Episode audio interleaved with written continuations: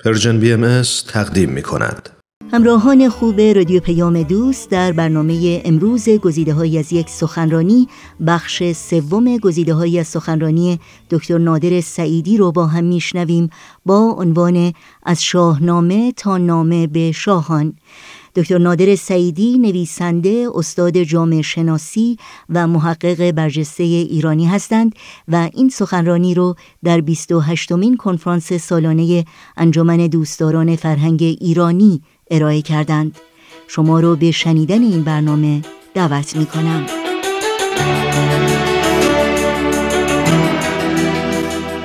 نکته دومی که می‌خوام به طور مختصر بحث کنم مسئله استبداد دینی و مذهبی در شاهنامه است. شاهنامه به شکلهای بسیار محکم و قاطع نف می‌کنه استبداد مذهبی را یعنی اینکه حکومت و دین بخوان یکی بشن. از تعاضد و همکاری این دو نهاد ستایش می‌کنه. اما اینکه بخواد این دوتا یکی بشه از نظر فردوسی این فاجعه است. مهمترین و بزرگترین و مستقیمترین بحث در این مورد بحث در مورد بدترین پادشاه ایران منفورترین پادشاه ایران در شاهنامه یعنی گشتاسپ است. گشتاس و به همراه پسرش که دلاور بزرگی است اسفندیار اینها در مقابل رستم قرار می گیرند برای فهم این مسئله باید اشاره کنم که از نظر شاهنامه گشتاس ایمان میاره به حضرت زرتشت و حالا می‌خواد که جهاد کنه و با زور جنگ و شمشیر آین زرتشت را نه تنها در ایران بلکه در سرتاسر جهان تحمیل کنه. و البته دلاوری اسفندیار هم که او هم بسیار معتقد بوده به کار گرفته میشه. به هند و به روم و به همه جا لشکرکشی میشه برای این کار. به خاطر این جنگ های مذهبی بوده که البته توران و ایران که رقبای طولانی هستند درگیر میشن در یک جنگ خونین و گشتاس در این جنگ ها در حال شکست و کشته شدن بوده که خواهش می‌کنه التماس می‌کنه که پسر دلاورش اسفندیار به کمک او بشتابه و در جلوی سپاهیان قول میده که اگر اسفندیار پیروز شد تاج و تخت را به او خواهد سپرد. که البته اسفندیار همیشه موفق میشه و ایران پیروز میشه اما گشتاس که بسیار پلید هست و عجیب تشنه قدرت و تاج و تخت هست هر دفعه قولش را میشکنه و حاضر نیست که تاج و تخت را به پسرش اسفندیار بده.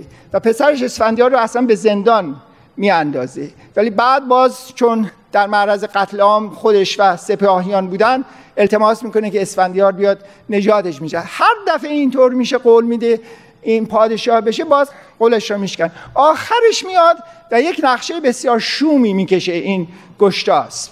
و نقشش این بوده که هم پسر پهلوانش اسفندیار رو از میان ببره و هم بزرگترین میهندوست ایران بزرگترین قهرمان ایران بزرگترین منجی ایران یعنی رستم را از میان ببره.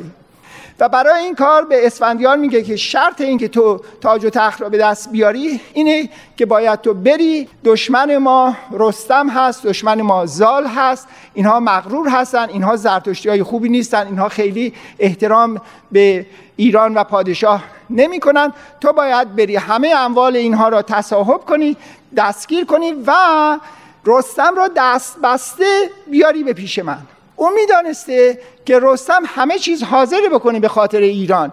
اما حاضر نیست که دست بسته جایی بره. و می‌دونسته که این ضرورتا منجر به جنگ میشه و خواستش این بوده که احتمالا هم اسفندیار و هم رستم از میان بروند. اسفندیار می‌دانسته که این خواسته پدرش پلید هست غیر اخلاقی است انسانی نیست. می‌دانسته که رستم دشمن ایران نیست بلکه بزرگترین منجی و قهرمان و نجات دهنده ایران هست. می‌دونه اینا کارهای اخلاقی نیست درست نیست. و در ضمن هم مادر اسفندیار کتایون اون تنها فردی است که بیانگر خرد و انسانیت در این داستان. اونه که به اسفندیار میگه که حرف پدرت غیر اخلاقی است درست نیست شومه می‌خواد تو رو از میان ببره.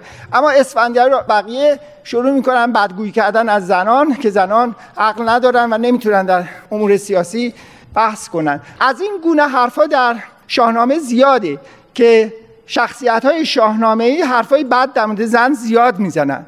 و خیلی ها که هیچ اطلاعی از شاهنامه ندارن از روی اینها این تصور رو کردن که شاهنامه چقدر و فردوسی چقدر ضد زنه. در اکثر موارد فردوسی و شاهنامه اینا رو حرفای این شخصیت ها رو بیان می‌کنه برای اینکه نشون بده که چقدر حرفای اینا غلطه و چقدر اینا ابله هست. در واقعیت درست عکس اونه که یک موردش همین هست. در این بحث من نیست الان.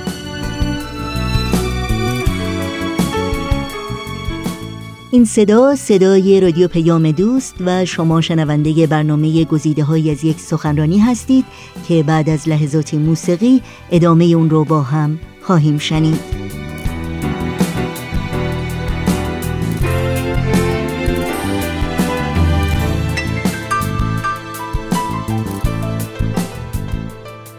اسفندیار حرکت می‌کنه. که این کارشون رو انجام بده. اسفندیار آدم پلیدی نیست. دلاوری قهرمان. اما جوانه و مانند پدرش تشنه قدرت. و نتیجه این مسئله این میشه چون می‌دانسته که این کار نادرستی است. برای همین به خاطر این عشق به قدرت میاد و دست به تحریف مذهب می‌زنه. و میاد و میگه که چون من زرتشتی هستم آین زرتشت میگه که حرف شاه را باید بیچون و چرا اطاعت کرد. حرف خداست. و بنابراین من چاره ای ندارم. کاری که من می‌کنم وظیفه دینی و اخلاقیم هست. این خیلی مهم هست. کسانی که دست به شمشیر می‌برند تا اینکه از طریق زور و سیاست یعنی دین را حمایت کنند و حکومت را یکی می‌کنن همیشه این دین میشه تبدیل میشه به ابزاری برای قدرت. قدرت شخصی.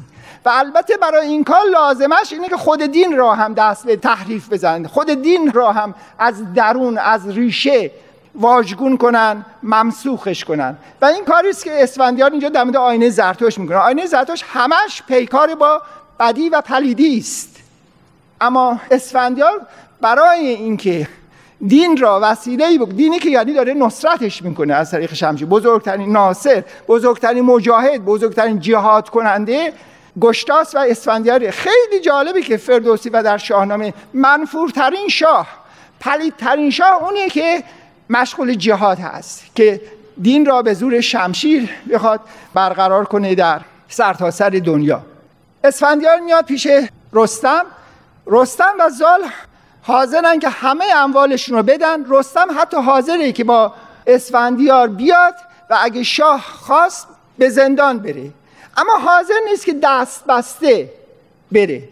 هویت قهرمانانه خودش را و آزادی خودش را حاضر نیست فدا کنه. رستم می‌دونه که با این کار کشته خواهد شد. دودمانش برباد خواهند رفت. می‌دونه که چه عواقب و نتایج وخیمی این مسئله داره. اما این اصل اخلاقی فراتر از این نتایج براش هست. حاضر نیست که آزادی و هویت راستین خودش را نفع کنه.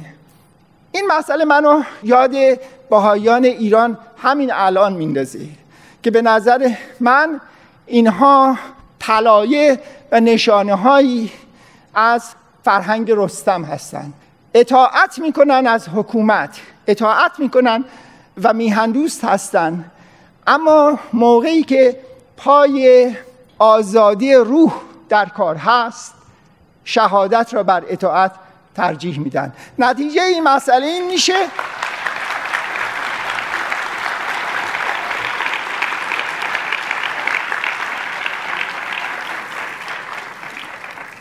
که جنگ در می‌گیره میان اسفندیار و رستم. اسفندیار کشته میشه بالمعال و در نتیجه بعدا پسر اسفندیار که بهمن هست وقتی پادشاه میشه دیگه بزرگترین دشمن ایران میشه رستم و زال. و در نتیجه میاد که رستم را از میان ببره قتل عام می‌کنه مردم زابلستان را. قبل از اینکه حمله کنه البته رستم به دست برادر ناجوان مردش کشته شده ولی میاد و دست به قتل عام می‌زنه. همه چیز را می‌گیره از زال و دودمان زال. نابود میشه فرزند رستم کشته میشه. و دیگه اون عصر به پایان می‌رسه و اندکی بعد از اون هست که اسکندر مقدونی میاد و ایران را می‌گیره.